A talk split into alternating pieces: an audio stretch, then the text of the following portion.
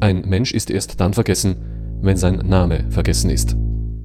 Helene Heikendorf, die Hamburger Kommunistin, wurde im April 1945 im KZ Neuengamme ermordet. Erhängt. Sie und ihr Mann Max hatten sich beide dem Widerstand gegen die Nazis angeschlossen. Gewohnt haben sie im Schanzenviertel, in der Susannenstraße, dann in Eimsbüttel. Vor ihrem letzten Wohnhaus in der Vereinstraße 59 liegt nun zu ihrem Gedenken ein Stolperstein. Helene Heikendorf gehörte zum Umkreis der Widerstandsorganisation Bestlein Jakob Abshagen, einer der wichtigsten Widerstandsgruppen gegen den NS. Vor allem aus Großbetrieben heraus wollten die 300 Mitglieder der Gruppe den Kampf gegen das NS-Regime führen und für ein schnelles Kriegsende arbeiten. In über 30 Hamburger Betrieben und Werften entstand ein konspiratives Netzwerk.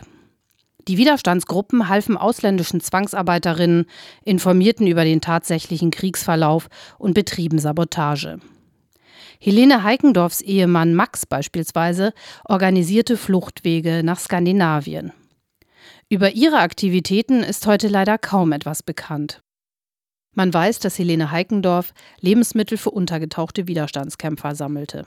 Auffällig ist, dass wir sonst nichts über die Widerstandshandlungen von Helene Heikendorf wissen. Dies hat vor allem zwei Gründe. Erstens dokumentierten die Mitglieder der Gruppen aus Angst vor der Verfolgung ihre Handlungen nur selten. Zweitens sind Geschichtsschreibung und Rechtsprechung bis heute vom Bild der unpolitischen Frau geprägt, die nur aus Zuneigung zu ihrem politisch aktiven Mann am Widerstand beteiligt war. Zwar wurden im Zuge der Verhaftung der Berliner Sefco Jakob Bestlein Gruppe 29 Frauen verhört, aber nur vieren wurde ein eigenständiges politisches Handeln unterstellt. Nachdem die Gruppe durch die Gestapo enttarnt war, floh Max Heikendorf vor der Verhaftung. An seiner Stelle nahm man Helene Heikendorf in die sogenannte Sippenhaft. Im Arrestbunker des KZ Neuengamme wurde sie im April 1945 also kurz vor Kriegsende, mit zwölf anderen Frauen und 58 Männern erhängt. Ohne Prozess und ohne Gerichtsurteil. Damit versuchten die Nazis in der Endphase des Krieges wichtige Zeugen auszulöschen, die den Alliierten hätten aussagen können.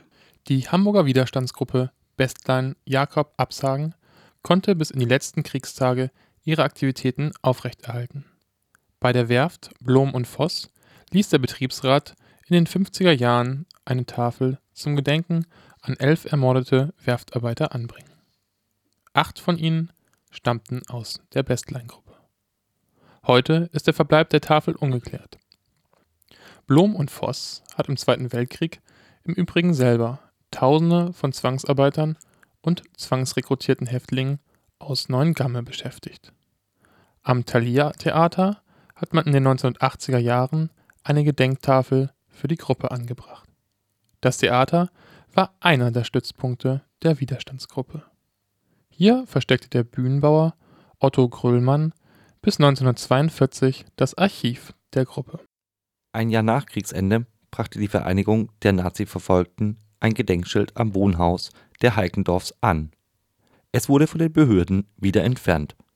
Erst seit den 1980er Jahren erinnert ein Straßenschild in Hamburg-Bergedorf an die Kommunistin und Widerstandskämpferin Helene Heikendorf.